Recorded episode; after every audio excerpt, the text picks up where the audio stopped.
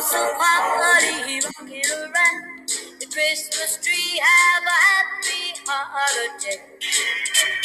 Everyone dancing merrily in the new old-fashioned way.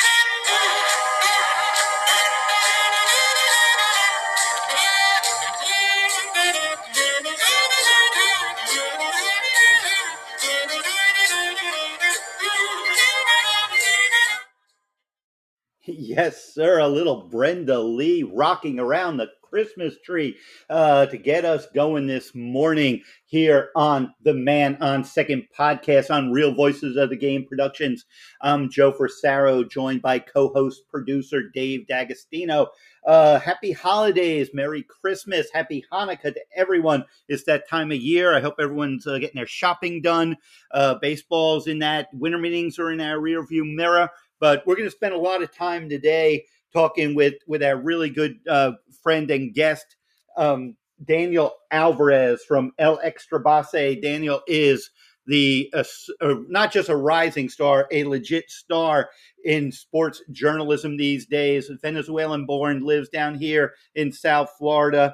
Uh, all things uh, on Latin players, Venezuelan players, and just baseball in general. Great guy, great guest, and a great fan of friend of our show. But before we get to Danny, uh, let's bring in Dave with some announcements.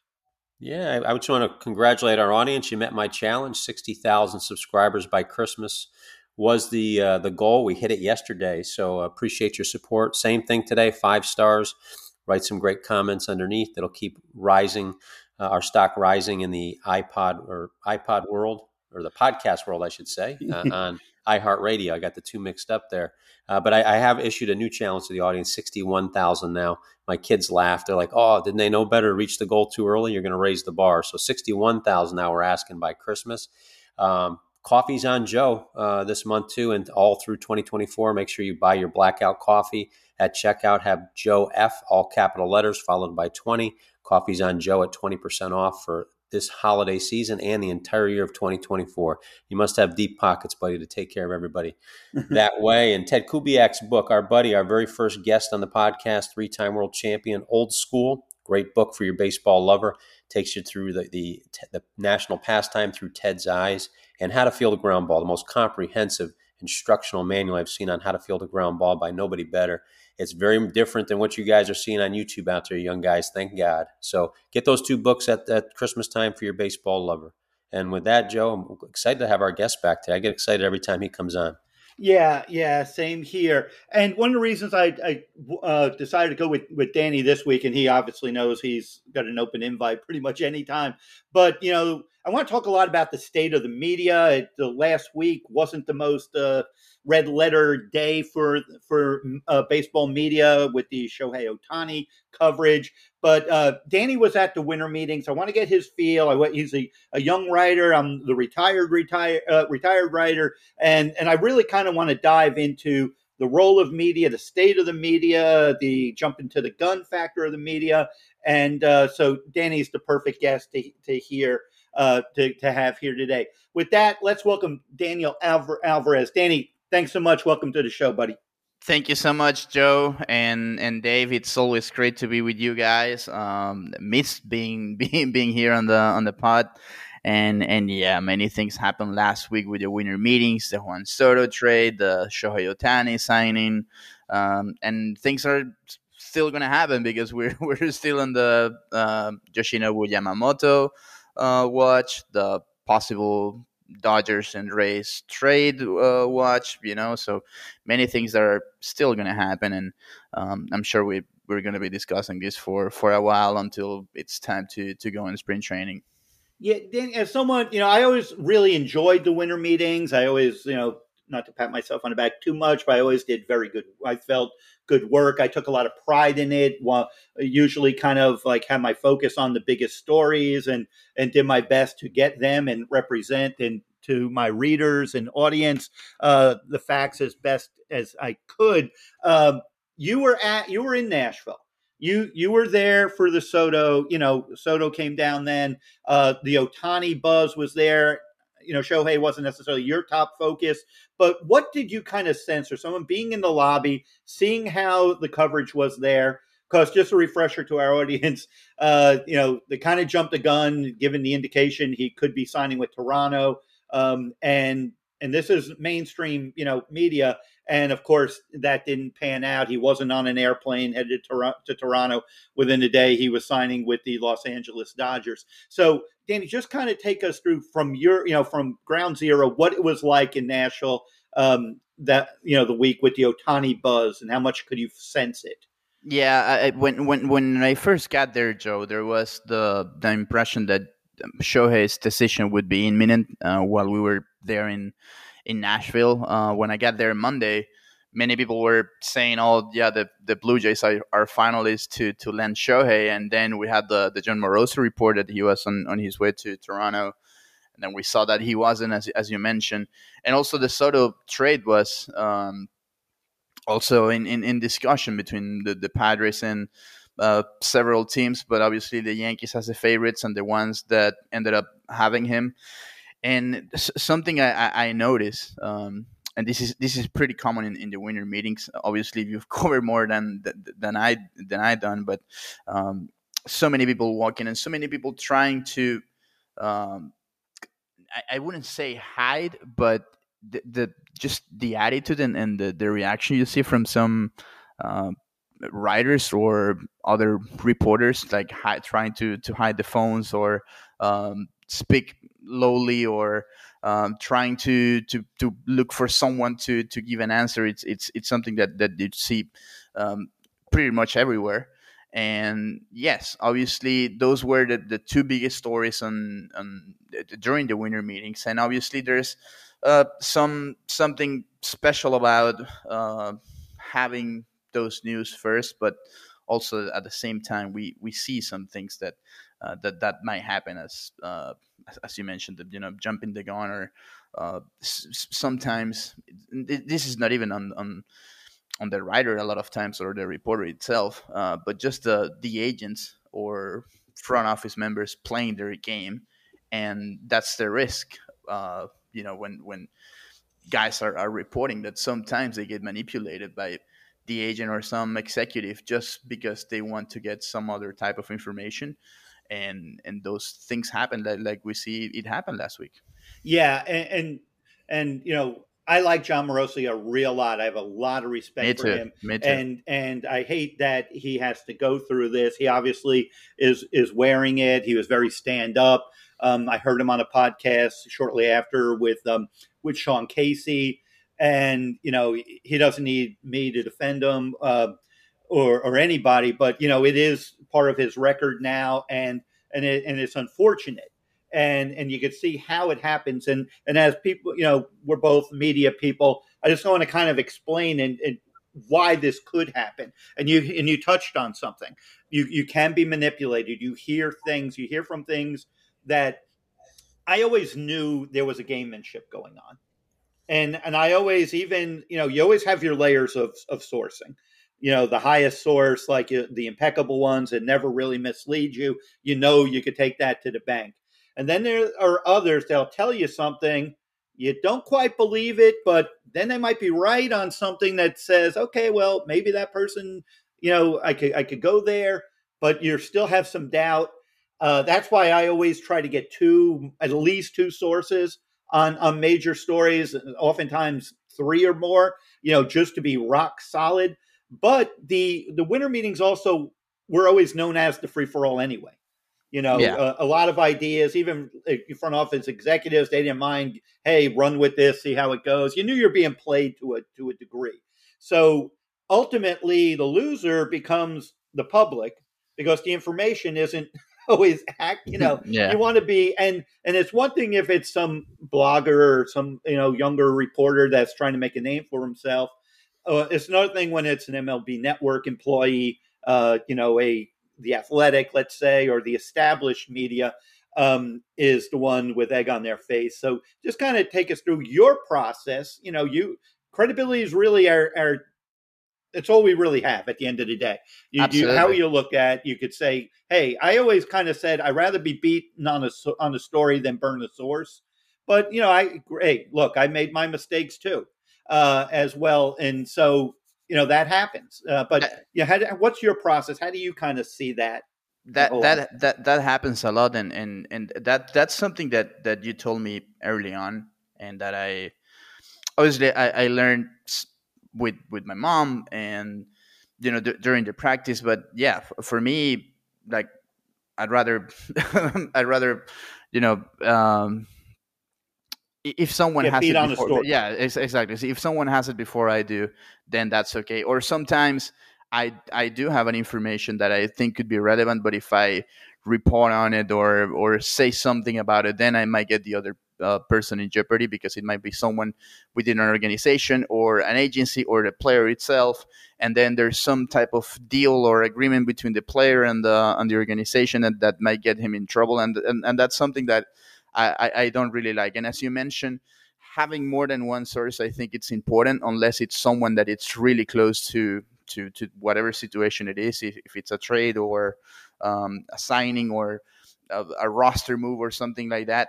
I'd, I'd rather have more than more than one, two, yes, maybe three, and and then be uh, obviously at this at the same time. I mean, there, there's always a risk that something happens, it, but at the same time you have to trust what you're what you've been building up up to, uh, to that moment right? Because you, you, work hard for for your sources no matter if it's a an agent an executive a player a coach or whatever um, because that, that can help you a lot. But understanding that uh, things like this might have a consequence um, whether it's good or bad because obviously I mean, for example, in for me personally, when when I started reporting 2017, 2018, um, 20, 21 years old, I remember the first news I broke was the Ronald Acuna coming up uh, to the big leagues with with the Braves, and I if if you go and see that tweet, you see half or maybe three quarters of the replies were people saying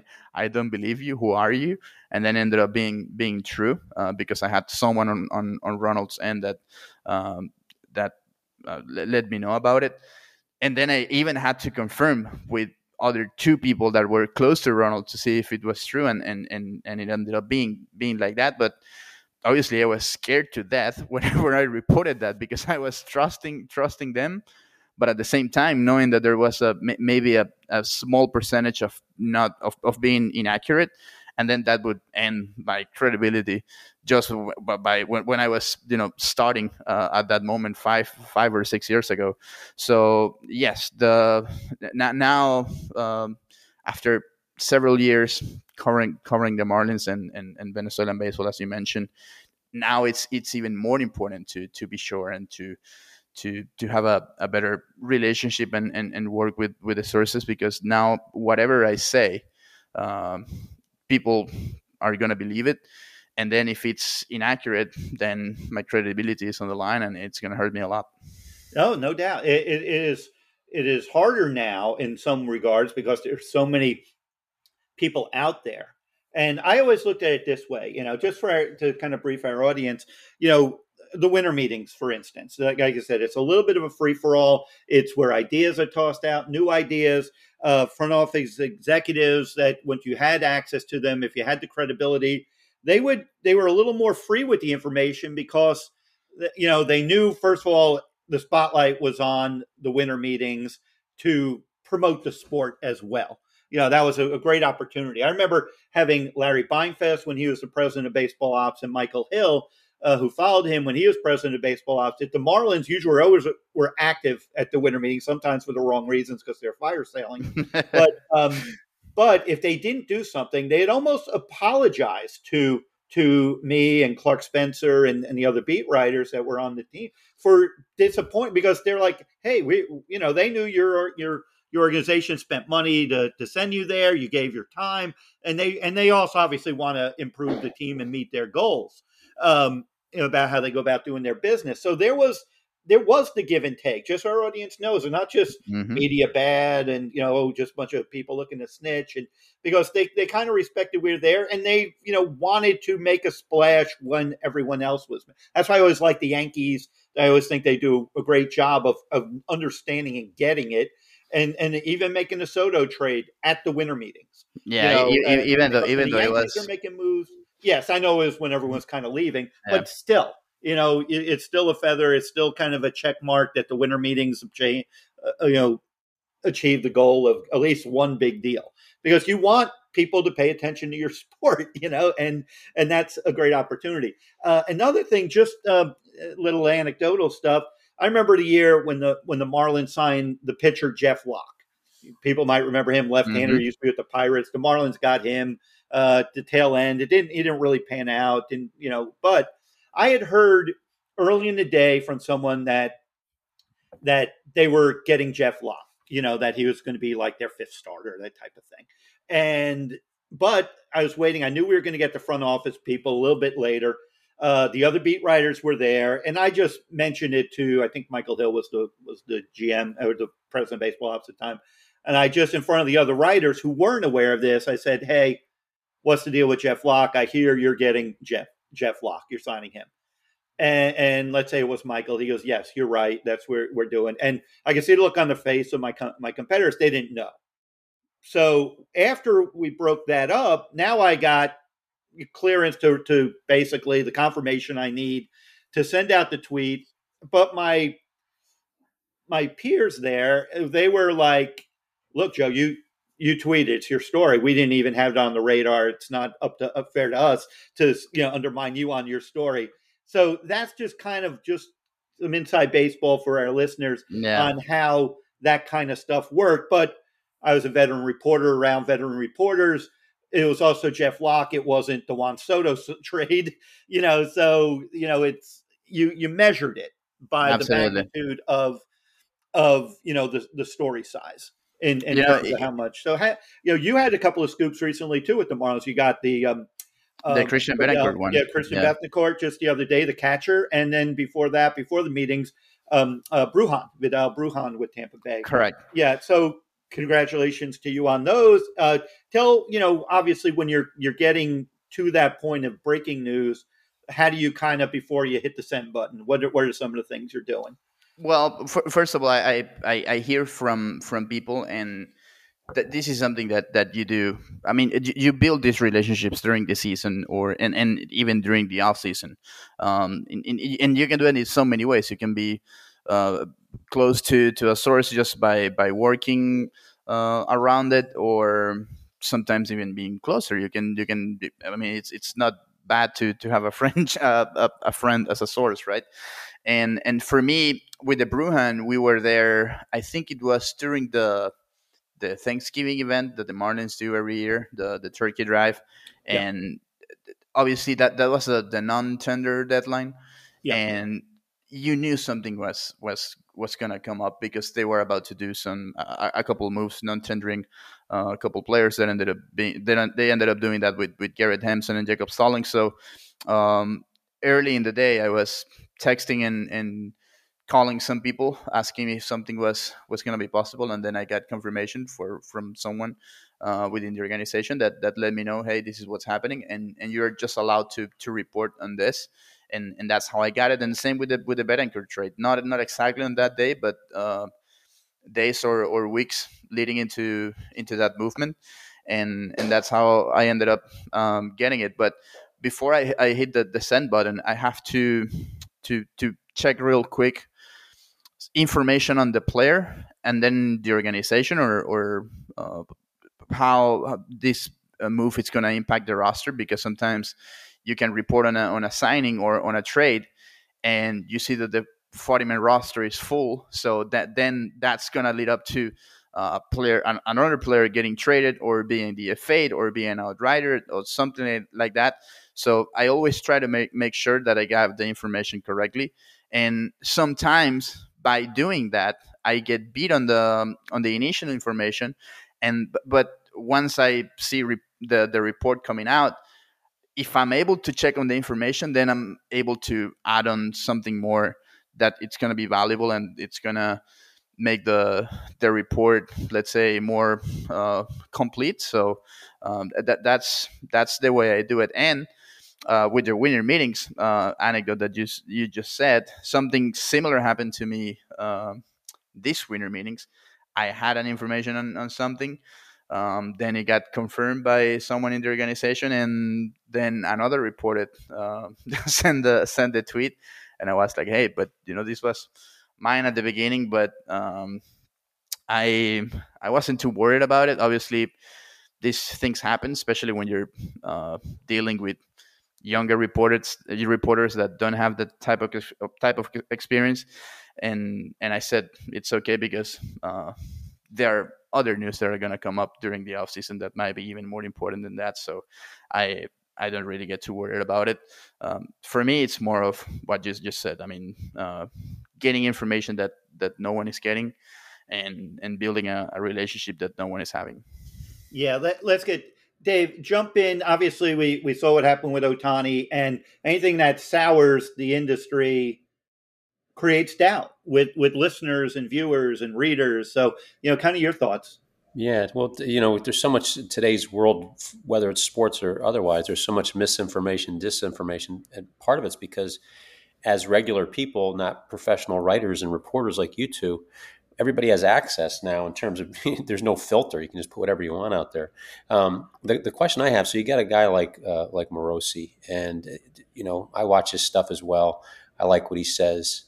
What's the psychology behind somebody like that who's reputable, doesn't have to take the chance, taking that risk uh, and, and going against the tenants that you you described? And I guess kind of a part two. I don't know. I don't want to answer the question um, with my with a question, but um, is it is it possibly the bosses and not not about your boss? I don't want you guys talking about your bosses because this is a general term. Well, I guess do they emphasize speed over maybe being complete, like you said, Danny? That you wanted your article to be more complete, you could add to it. It's. I mean, the, the thing is that the the Ohtani story, I think it's been one of the most followed stories um, in in recent years in in baseball, and and obviously there's some. It, I mean, to, to, to whoever I mean, I, I mean, I remember last year with with Aaron Judge, it was it was basically the same thing, and I remember Jon Heyman tweeting that, "Oh, Aaron Judge appears to be heading to San Francisco," and and by the way, he had the typo that uh, yeah, he, he, called Arson. him Arson Arson instead of Aaron, and that ended up being uh, an, a national meme to to everyone. And guess what? The next morning, around four in the morning, Jon Morosi ended up breaking the news that he was signing with the Yankees, and he was absolutely right. So uh, at, at the time, John was the, the, the the only reporter that that that got it right, the, the one that got it first in, in the beginning, and that um, obviously gave him a lot of, of credibility. Not that he needed that because he, he he already had it. I mean, the year before he broke the the the Freddie Freeman news to the Dodgers, for example, step by step what was happening uh, leading up to that negotiation. But um, obviously, it, it was big for whoever had the the scoop. But at the same time, um, we we ended up learning how private Shohei was uh, trying to to keep. Um, th- those meetings and those negotiations. So obviously, someone um, played uh, with that, and I, and I and I really feel it for for Jon because I understand it was something important. It was important uh, for any reporter to to break that one, but uh, at the same time, I don't know if it was either the agency or um, the organization, if it was the Blue Jays or the Dodgers or the Angels or CAA, I don't know. Someone obviously understood that uh, on on the reporter's behalf and and played with it.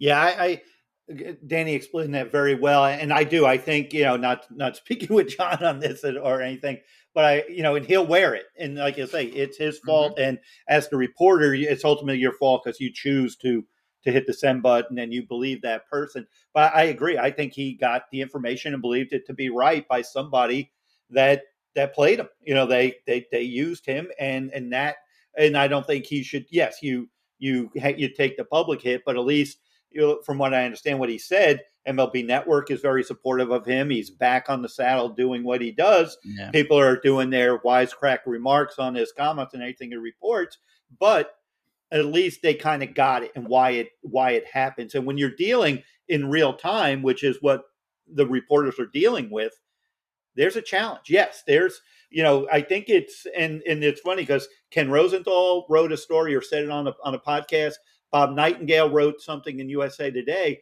Both I thought were were must. I believe it was Rosenthal with a podcast. I'd recommend everyone listen to that. And and um, uh, Nightingale wrote a really good piece and, and looked at himself in the mirror too and acknowledged what what he's gotten wrong about we need to kind of take a deep breath and because we're we're so antsy and like danny's saying because i know what that is everyone's hush hush everyone's hiding behind a, a, pillar in the hotel or hiding behind the christmas tree trying to get that source or you know texting out something or you know whispering on their phone and running off here just and then when you see someone like like Heyman or rosenthal or Passan running with urgency in the lobby it makes you think something big's happening you know you know if you're observing that. Uh, but I, that Dave, I think that's what it is. You know, he he got bad info, bad intel by someone who was, for whatever reason, wanting it to be out that Toronto was a serious player. Maybe it's a last second trying to leverage the Dodgers for a little bit more. That stuff happens, but you do get you have to realize you do get played. Yeah. Gonna, this just may be an over. It's probably very naive because I I don't know your world. I know it from the other side as a coach, and I I always had as a, as a head college coach. I I took great pride in my relationship with my writer, the the beat writer who was on me all day long, to the point where I would leave. He he at first he thought it was I was messing with him. I would leave things on my board um, that I wasn't allowed to comment on, like recruiting, uh, who because we can't comment on recruits and whatnot. I leave them on the board for him, and he would ask questions like, "Why are the chairs situated this way today when we talk?" I just shrug at him. I don't know. And then he eventually figure out on the board there was information on the board that he probably wanted to have in his story, positive stuff.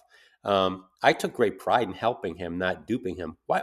I mean, am I too naive to think is this gamesmanship among reporters? Why? You, why would people dupe? For one, okay, let's say for CAA, for instance, um, you have many, many people working for them. you know, so it could be anybody. It won't be the top guy because they don't want to nix the deal. They don't, you know, they don't see any benefit there. Uh, you you could have another team running the smoke screen. You could have, and you know, within your own organization, you get conflicting reports. I, you know, there was a time with with the Marlins where there was completely two, three different camps. This is under the old re- ownership under Jeffrey Loria. If you talk to somebody, they might be in one camp of people, and they had one view that was a 180 from someone in the other. So I, you know, I was aware of that. So I was, I could see why people, you know, would would write something or tweet something or, or say something uh, and then and I knew the other side of the story and knew that was either half truth or you know or you know completely wrong. Because a lot of times okay at the winter meetings you could be looking at you know okay you could say hey we're looking for a, a left-handed hitting outfielder. Okay so you know on the free agent board you already knew three free agent outfielders there. You got three either agents all wanting to get their guy, either leverage the Marlins to get a deal elsewhere or wanting the deal to get done in Miami. And, and then you got two other guys are doing the same game. So depends on who you're talking to. You know, and, and let's face it, and Danny could attest to this too. There are a lot of people at the winter meetings that walk around acting like they're more important than they really are because it's this human ego, and they want to say they know something. Yeah, they want to be in the know. Uh, yeah. yeah. Yeah, gotcha. it's kind of life, you know. there, you know, you see it in, in, coaches. There are those who who probably brag more than they, you know. You didn't really come up with this strategy. The, the this guy did. You know, what are you, are you taking credit for that that play you ran? That you had no, you know. It's like you know you see that stuff all the time. But that's what I wanted for this podcast because you know we always have guests that that are in cover all aspects. We have scouts, we have you know players ex players and and that's why i want to get media voice out there. That's my my lane. So i do want yeah. to illuminate so our audience kind of gets a little bit better feel. I'll give you an example especially when you're dealing with an international player especially a japanese player. Uh, and they because they always have there's a lot of media that follows that player. When Ichiro, play, you know, played with the Marlins, and I know probably some people out there, probably a good part of the audience, didn't even know Ichiro played for the Marlins for several years. Well, he came and and he had a series of one year deals with a with an option to to stay, either team or player or mutual, whatever. Um, and they finished up the one year. Danny might even remember this when Ichiro pitched. Remember, Ichiro got to pitch in, in the last 20, game of the year again at Philly. 2015. Yeah. yeah. Okay. 2015 is the year. Well, the Japanese media, a lot of them weren't at liberty to like break news on Ichiro like that. So I hear from one of the Japanese media people, they're like, hey, just so you know, Ichiro's back. He's coming back. And they, it said, so I knew not, I couldn't ask Ichiro that right then and there. You just didn't, Ichiro, you handled differently. Um, you know, he's like talking to a king, you know, and so you talk to him about pitching. And I remember I had to do a sidebar on that and, and was told at the winter meetings, he goes, that story didn't necessarily break the internet, but it came close. Um, you know, it was, it got, the numbers were just out the roof, you know, and, but what I did was, so not to burn the source, which is obviously someone, and they had like 30 people that covered from Ichiro. Uh, I mentioned to like the Marlins executives, top executives, and I see one of them. I'm like, hey, look, I'm hearing Ichiro's back. And they go, Joe, you're right, but please do not write it right now. But I promise you, you'll have the scoop. So about two or three days after the season, um, I get the call in the morning. Hey, at about two o'clock, when you have a press conference, Ichiro, but feel free, you could get it out right now. And that was like nine in the morning. So that that's kind of how that one happened. Correct. And again, Ichiro's a big name. It was a, it was a story that he carried a lot of interest, but that's how that I got that scoop that one year. Um, you know that that type of relationship happens because there's trust and there's hey, you got the story. You're you know, if you could do us a favor, we'll reward you at the end of the day. And and that's what happened perfectly there. I wasn't, you know, undermined as somebody else. But hey, I can tell you this for about three days, that's all I thought about until I was able to get the scoop. And Danny knows that feeling too. Mm. It's yeah. like you're like, I'm trusting them. They could burn me, but I'm trusting them. So that cuts both ways too. So let's say I did get burned on that. Well, as a reporter, I'm going to be a little less trusting of the organization, which could reflect in how I, you know, write stories and and interact. Because I, you know, Danny has people too. You have, you know, a lot of people in the in the industry, and again, it's credibility. If you have the credibility of manipulating, lying to the media, that gets out on your character as well. So, it, you know, it, it is it is the fascinating inner workings of the sport. Yeah, and and, and sometimes it it can happen that um, for example, this is a, a personal an- anecdote. Last year, Joe, in I think it was yeah February of 20, uh, 2022, I got the news on on a team from Venezuela, the team I root for, by the way, Tiburones de la Guaira, that they were getting sold, and and I got I got the the news from um, the owner of the bank of which they were uh, you know sending all the money to to buy the team. And he goes to me like hey danny this is happening. And and i go hey uh, are you 100% 100% sure that this is happening? And and i i had a, a, long conversation. At the end of the day he ended up telling me important uh, news that that that made it um, you know made, made me believe that that he was that he was right and i ended up throwing that out knowing that the team or their PR department they were going to to say no, this is not happening. This this is not true. Um, and it ended up being exactly like that. I sent the, the tweet saying I'm getting information that Tiburones de la Guaira is being sold, um, and there should be an announce an announcement within weeks, may uh, possibly months what happened later was that I think three about three or two hours later, uh, the team ended up saying, "No, we're not selling the team. This is not happening. Whoever wants to buy the team, I'd rather recommend it to buy season tickets." That, those were the words from the the president of the team at the time. Two months later, I I'm face to face with with the president of the team here in Miami at, at loanDepot, and he goes to me like, "I don't know how the hell you got it." You're absolutely right. But this is something that can't come out yet because you know who's buying it. it obviously, it was someone from from the government or related to a government. And he said, "There's no way we can announce this right now because it's going to screw the whole league." Uh, because at the time, two teams were still sanctioned by the U.S. government and MLB, and they said this is why we cannot uh, say anything.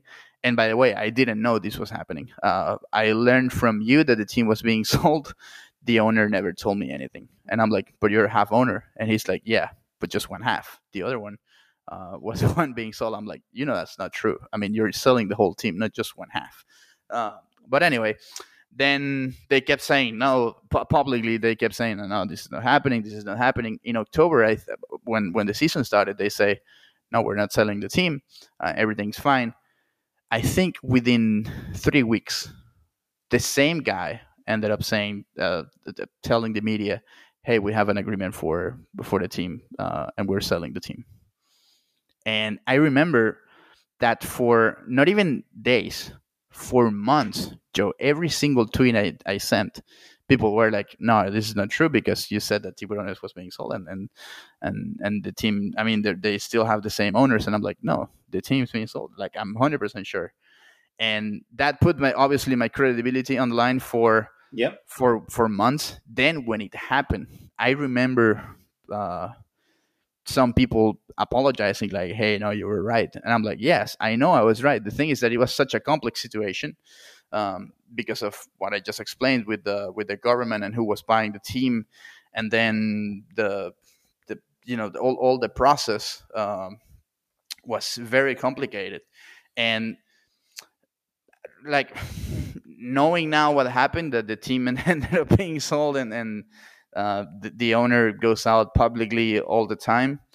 I don't feel bad about it, but during those months, I said, you know what, maybe uh, and this is a lesson for everybody. Maybe I should have not tweeted anything because uh, that caused a lot of a lot of noise uh, for months because it was a, a very complex situation, and and I don't think I. I mean, months later, obviously, uh, people found out that that I was right, but I, I, I think that uh, like in, during those months, I, I, didn't think it was uh, you know worthy of, of reporting uh, because it, it ended up being such a uh, yeah, it's a sensitive story. Yeah, yeah. It, there's a it's a sensitive story that affects a lot of different moving mm-hmm. parts, mm-hmm. and and that's the thing. You were too close to the sun, you know, and that that's what what happens on these stories. That you know, the bigger the story, the the bigger the scoop, the closer you are to it. You know, sometimes you get that info way ahead. You know, I, will give an example. Um, yeah, I had to just double check. It was Soler but when Soler signed with the Cubs, like when he was coming out of, um, as an international signing, I had that, and and I think Theo Epstein was still in Chicago. He yep. was like telling their media, "No, that was wrong. That was wrong." But I had it, and it was funny because people were saying I was wrong, and I was like two months ahead of everyone, and and they weren't ready because he couldn't confirm it because the signing, the international signing period hadn't started yet.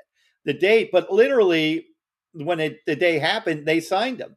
And it was so funny because on Twitter, you know, I was getting beaten up by the Chicago media, and and Theo said it, and he's on the record, wrong, wrong, wrong, wrong, wrong. And one guy, and I said, "Well, you're going to bet?" He goes, "No." He said, "I know you're the only one I had it right." And that guy for years would like, "Joe, what else do you know?" Because he didn't believe their writers because because of the the Soler hmm. situation. Yeah. But you know, you you know the international market. You know, there were X number of teams in on him, and one of the teams that didn't get him let me know that he was going to the Cubs. so, yeah. And I and the thing is, I had the, you know their ironclad sources that never are wrong. I'll give you another example. The year uh, when the Marlins hired Mike Redmond as manager, and oh, yeah. and I was out, you know, kind of early on saying that he was a candidate. But I also had heard they were really wanting Mike Lowell. And and Mike Lowell went on like the Dan Le Batard show, and Le Batard said, Oh, well, Joe's saying you're going. And he's like, Oh, we all love Joe, but that's not true. And that's not true. And they hire Mike Redmond, who great friends with Mike Lowell. Spring training comes along. Mike Lowell is is one of the guests.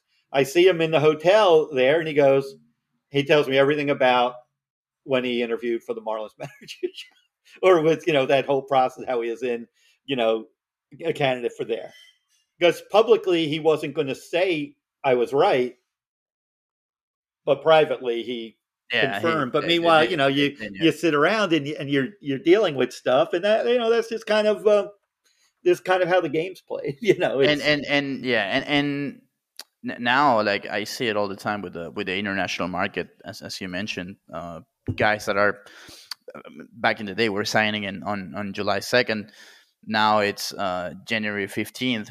Those agreements are made way before. Yeah. Way, way before. Even not, not even months, years before. Um, th- but that that's a, that's a topic for for January or, or another uh, podcast because sometimes it's it's not sometimes basically all the time it's it's really sketchy with the teams and the, and the verbal agreements with the players.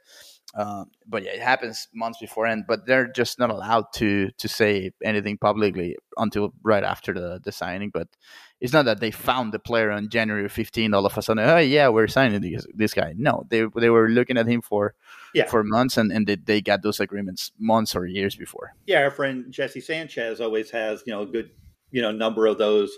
That that's why he was so is so valuable at MLB.com. He would just signing day would come and Jesse would rifle out like of the top thirty, you know, fifteen right away here they are. Here's the bonus, you know, because yeah. they because they already knew well well in advance. Dave, any more thoughts on this? Yeah, well, there's a story that's out there, and I, again, you guys could tell me if it's a story or not, but I haven't seen anybody approach it. And I guess two questions: one, maybe why, and, and maybe because it's not a real story, but with the signing of Ohtani, we all saw the contract that came out where he's making two million for eight or nine years, and then he's making sixty-four million for that is that is a salary cap uh, sidestep if I've ever seen one, and it kills the low market clubs. Um, with a story like that, is there is is there a reason why people wouldn't go attack the the, the I guess the big strong Dodgers like that because they're they're crushing the low market because that money should go back and as as the rule states, low market clubs for their uh, you know that seven hundred million dollar contract. Danny, is that is that a story or is no that no? I, I and I have some strong thoughts on this. Danny, you want to go first, or you could? You could no, I, I, you, you can go first. Okay, um, David Samson, who used to be the Marlins team president, who has he works for CBS and and I think he does stuff with Dan Le Batard's uh, um, uh, Meadowlark channel as well. My, my had, guilty my guilty pleasure is to listen to his podcast. Yeah, he that, had a incredibly good podcast on on the Ohtani deferral aspect of it, Dave. And and I haven't seen anyone even come close to explaining it. Okay, so it is it's it's essentially it, it's a 10-year, 700 million dollar contract with 2 million a year for the first 10 years. Then there's since in this new CBA there's no limit on deferrals. They are deferring, you know, basically 97% of it or 68 million a year for 10 more years. So 680 million of the 700 million are coming in years 11 through 20. Okay, so there's how is this not, you know, circumventing the salary cap or the, the luxury tax, I should say, because there's no salary cap. Um, and how is AAV is about 46, 47 million instead of 70 million is complicated math how they got that number. But what David noted, and and I'm in agreement. I think that this completely competitive balance. I don't want to hear the league talk about competitive balance when you just tilted it. And the other thing, I don't want to hear people say anyone could do this because David Samson noted something. He said every year, he said the the owners of the Dodgers, uh, what the Guggenheim, uh, what's his name, um, um, Mark, what, what, what's his the, the, guy who's the, the owner? He works for that like Guggen, Guggenheim, whatever. Oh, yeah, yeah, someday. Yeah, that that's basically has like two hundred ninety five billion dollars in assets. So what David said is, you basically at the end of every year you have to show proof that you have nine hundred, excuse me, six hundred eighty million dollars that you can pay Ohtani so they basically take a, a screenshot of any day that they have that in their in their coffers to show proof of that, and then they can take that money right out of the account they put it in and reinvest it all over the place. Well, there aren't there aren't. I think the Dodgers might be the only ones. I don't know if the Yankees could afford to do that. To basically do that every year, and on top of that, they deferred a good bit of of um, Freddie Freeman and Mookie Betts' contracts. Absolutely. So they are completely playing on a different playing field. Um, it would be interesting if Steve Cohen had done that, what the reaction would be. And and I don't see how anyone could say that doesn't circumvent, you know, the the salary uh, structure, the the revenue sharing, and and the the luxury tax. I, you know, I like I said, I recommend listening to David Samson's account of that because he really does. Now, what happens though, Dave? Answer to your question. The the media that's covering that has CAA sources are not going to criticize that. Absolutely sure. not. And those who have the high ranking sources of the Dodgers aren't going to criticize it either because the league and the and the union like it. So, but you're absolutely right. You know, like the Marlins, the Rays. I mean, the Rays are the Rays are going to have to trade Tyler Glasnow to the Dodgers because they can't afford 25 million, and they're about to trade Randy Arozarena as well. You know, and you know, it's like this is the playing field is not even remotely level. And and I'm not, and hey, I'm a capitalist and all, but I am not sitting around and saying that you know all the people. And I've heard like Dan Patrick's of the world, and Dan, I have a lot of respect for too. Not everyone could do that move. And and no, really, absolutely. maybe Cohen and the Dodgers can do that. I'm not even sure the Yankees could do that move. We we see that there are owners that their net worth is just what Ohtani is going to make uh, with the Dodgers. And uh, I mean, obviously, he's with, with the tax and everything, he's not getting every dollar of the of the seven hundred mil, but.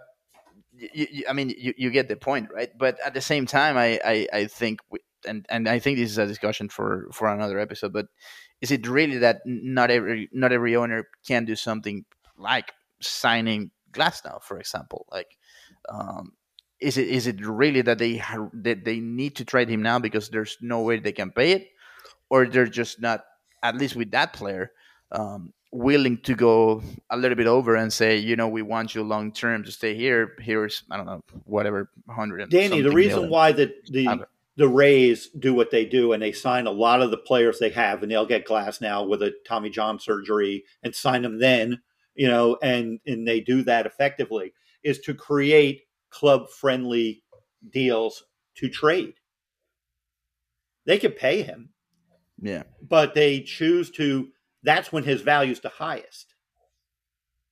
Yeah. So that's why the Rays do this. And you know, it, it's like the Marlins are going to be looking at that with Sandy Alcantara. You know, that is mm-hmm. a highly affordable. That, that's a yeah, that's a, and, really. And if they're if the Marlins are in a rebuild window, they won't say it. They seem to be in one. Uh, and because their the farm system isn't you know on paper yes they had you know they caught lightning in a bottle got to the playoffs and such and they're saying the right things because you want to sell tickets and and build off a playoff season. But you know with with sandy gone and and a lot of uncertainty with their rotation even though they have some good arms uh you know they're probably in a position to have to move these players to get the farm system to where it needs to be to you know, give them the ability to compete. Yeah. So what the Dodgers have done is this is what to me it's not even the 700 million. It's that they've been afforded okay, even if it's 46 million on their luxury tax, Shohei's making 2 million on that. So they have that money to add the Yamamotos, to add the Glass mm-hmm. Nows, to add whoever else they they want. And what's going to happen? I want to win a World Series and play with Shohei. Of course, he it just gravitates you there. So I think it does. to your question, Dave, you know, it's like the Marlins of the world, the the Pirates of the world, kind of have to live with. We're going to be young, scrappy, maybe lock up if we're fortunate to. If you're like the Diamondbacks, you're fortunate enough to have a Corbin Carroll that you drafted and were able to sign for a hundred million for seven or so years. Um, then you're you're lucky enough to have at least a building block. But otherwise, you're going to have to be a lot shrewder in how you spend your money, and and the fan bases have to be a lot less accustomed to be attached to players because those players are going to be moved. Yeah, there's just a small window. I mean, for at, at least that's how how I see it with with guys, with teams like you mentioned, the Pirates. Their race are different because they're still producing young talent on their on on their farm system, or uh, finding hidden gems in, in other teams when they trade for it. I mean, the Isaac Paredes trade, for example, is is mm-hmm. one of the best ones that we, we've seen in recent years because Austin Meadows wasn't was an all star, was a uh, a guy who was a, a, legit contender every year for Silver Slugger and stuff like that, and he hasn't played at all for the Tigers. And Paredes has been one of the um, they're a great trade high team. Well, well, yeah, yeah, exactly. They're a great trade Yeah. high team, but that's Exactly, hard to but- it's hard yeah. to do. But Yeah. for teams like the A's, for example, who are uh, on another sit- uh, situation, on a different situation, the the, win- the the window is so small, and we've seen it with the Marlins too. I mean, when when n- now, I mean, yes, they they went to the playoffs uh, two times in four years, but now it seems like it's another rebuilding process that's that's gonna come up soon because of what you're saying, and and it's it's something that small market small market teams sadly have to deal with. Yeah. Dave, how do you think that's going? Because that to me, Ohtani, let, us make this very clear. Because we hear people when the Ohtani signing happened, good for baseball. Okay. Shohei Ohtani clearly is good for baseball. Shohei Ohtani, the person, the, the marketing, uh, the international brand, might be the greatest player of all time when you factor just how great a pitcher Mhm. and hitter he is. He and essentially, even if he's nothing more than a DH closer, still can be an MVP and uh, maybe not the Cy Young winner, but he could be the Fireman of the Year winner. Yeah. Uh, and you know, he is a unique animal. He also can take two million a year because he's in endorsements making anywhere from forty to fifty million off the field. So he's put himself for ten years. The endorsements are going to pay what it would be a salary, and then when he's ready to retire, he's going to make sixty-eight million for ten more years. You know, so so he is in a very unique position. But his this contract is not good for baseball. No, no, and I, I I'm all for everybody getting what they're worth, and I agree. I, I anytime Ohtani's on, I'll watch, and I, he'll be on much more now that he's with the Dodgers, and he wants to win. We saw that in the World Baseball Classic. So his salary, that structure for him was to create more better players around him. But yeah, for the the way these small market teams have to scrap for players, I just don't like how everybody's accepted, and by everybody I mean Major League Baseball front office has accepted that that has to be their lot in life, and don't you dare challenge, you know, the the uh, the letter of the law here. I these how these teams exist is beyond me. Like you mentioned, Tampa. I love how they operate. I think you're right. They make great. They trade high. Um, they are great at developing prospects, and they there's the engine that could, but they're always one or two injuries away from being uh, the A's, I guess. Well, And, I think uh, they're there with the Wander Franco suspension and the Shane McClanahan Tommy John surgery. yeah, That's why Glasnow is being moved because this Yeah. isn't. This could be a down year for them. You know, Yeah. uh, that's that's exactly right. You know, and and so you're, you know now if we want to talk to media responsibility, if you're covering the Marlins, on the, you just kind of have to be mindful and do the best you can because the team isn't going to say, "Oh, we're rebuilding" or "We're doing this, that, and the other thing." Uh, because they want to sell tickets, but you kind of have to say, "Look, this is where you are. These are your scenarios. It's these are your paths." And if you're, you could either spend a lot on free agents to cover mistakes, or have a deep farm system, or have a young nucleus. Uh, that's why the word sustainable success. I know Jeter when he came in said it. Everyone says it. I don't think sustainable success is outside of the Rays, the lower revenue things. I think you're a window markets, and I think you you're kind of serving your market better as a fan base to say at least we're understanding. At least they're being transparent. Yes, if you catch lightning in a bottle and you overperform, then you have the great the great storylines. But to just say, oh, sustainable success, well, you don't have a deep farm system and you don't have a payroll. So you need everyone to play way above themselves. That, you know, that's a lot of pressure on players. And, you know, to do and that's usually when the players get hurt is trying to do too much.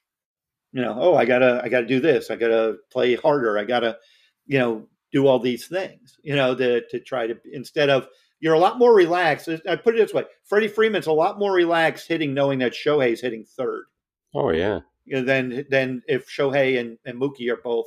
Let's say both are on the IL, uh, and I'm not wishing that, but let's say they both are on the IL and they're struggling offensively.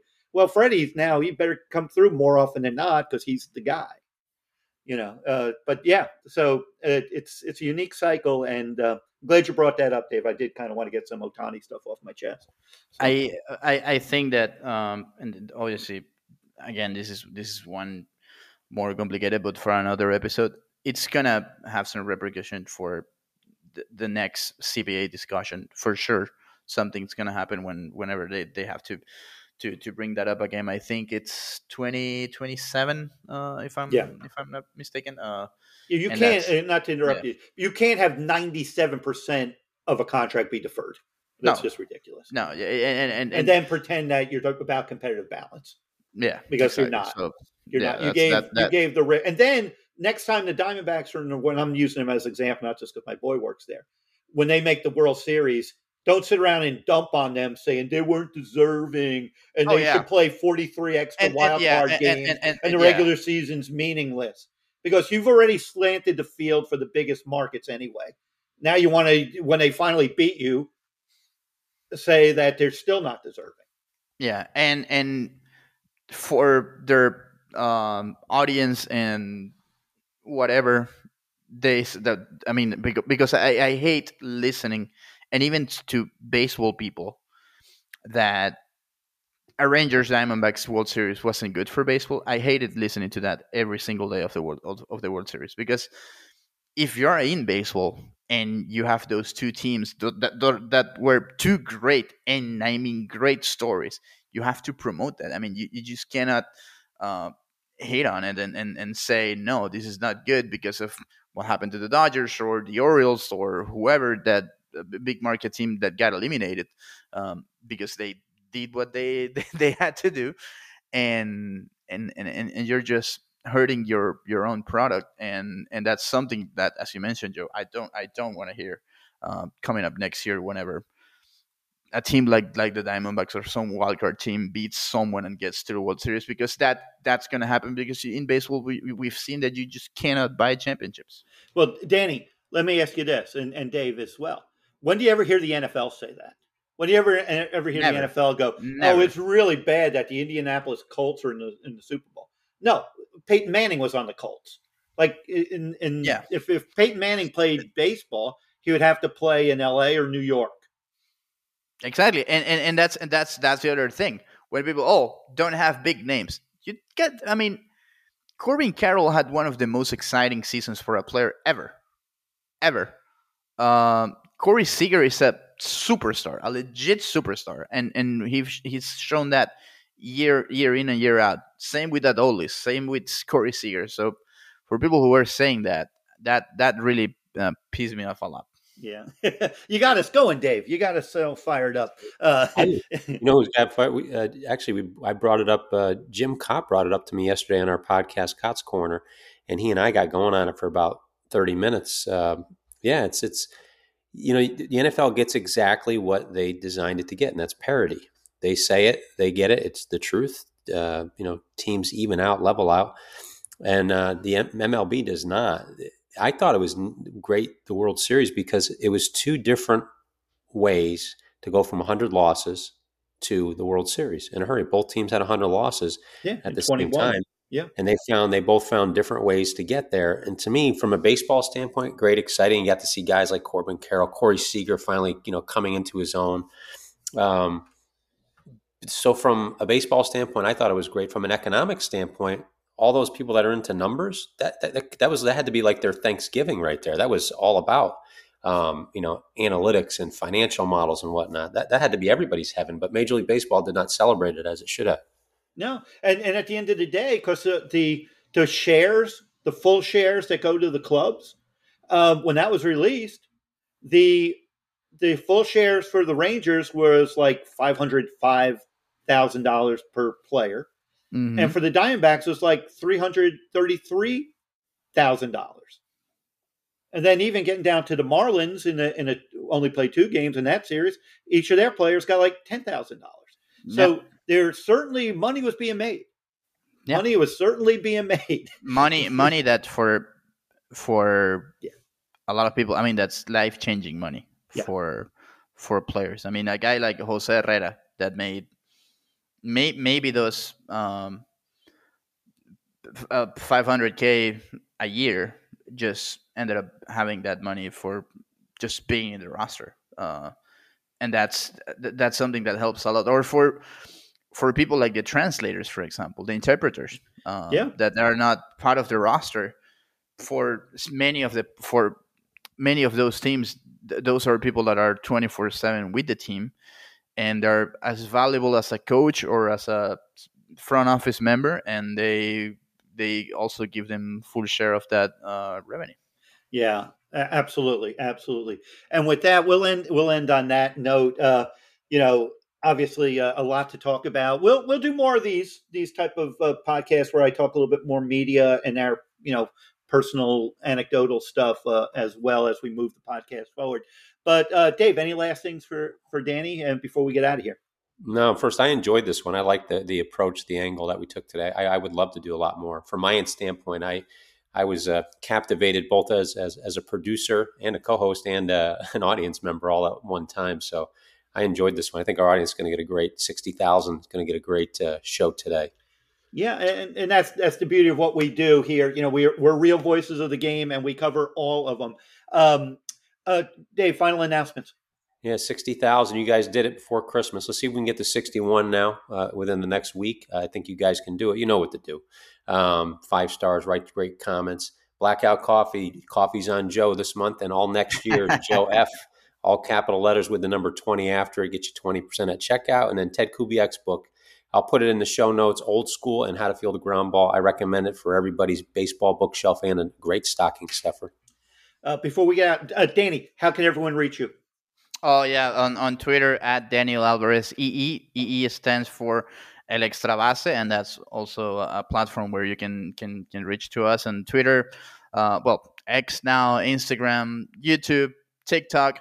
By the way, we have on our YouTube channel. Uh, it's getting close to uh, 100,000 views the um, home run, the Venezuelan home run derby that had Ronald Acuna, Francisco Alvarez, uh, Yasiel Puig, um, had Miggy Cabrera. It's there in, on our YouTube channel. If you're looking for some baseball to watch during this offseason, uh, I certainly recommend it to go and, and, and, check that out because it was really an exciting an exciting um, competition. And I'm not gonna. I mean, if you haven't seen who won, I'm not gonna spoil spoil you that, but it was a really good show. So I invite everyone to subscribe and check that out. Oh, appreciate that. Check out Danny Alvarez's work. Uh, it, it's among the best. You can see why I call him the future. Uh, David, that's it. I'm gonna I'm gonna send us out of here. Yeah, it'd be great. Okay. All right. Thanks to our audience. Thanks for everyone tuning in. Thanks, Dave. Thanks, Danny. Um, everyone, great holidays. Uh, we'll, I guess Dave will have some uh, announcements on how we're going to handle the the Christmas the Christmas break, but he'll give you all that. But until then, Joe Frisaro, man on second, and we are out of here. Oh, the weather outside is frightful, but the fire is so delightful. And since we've no place to go, let it snow, let it snow, let it snow. Man, it doesn't show signs of stopping, and I brought me some.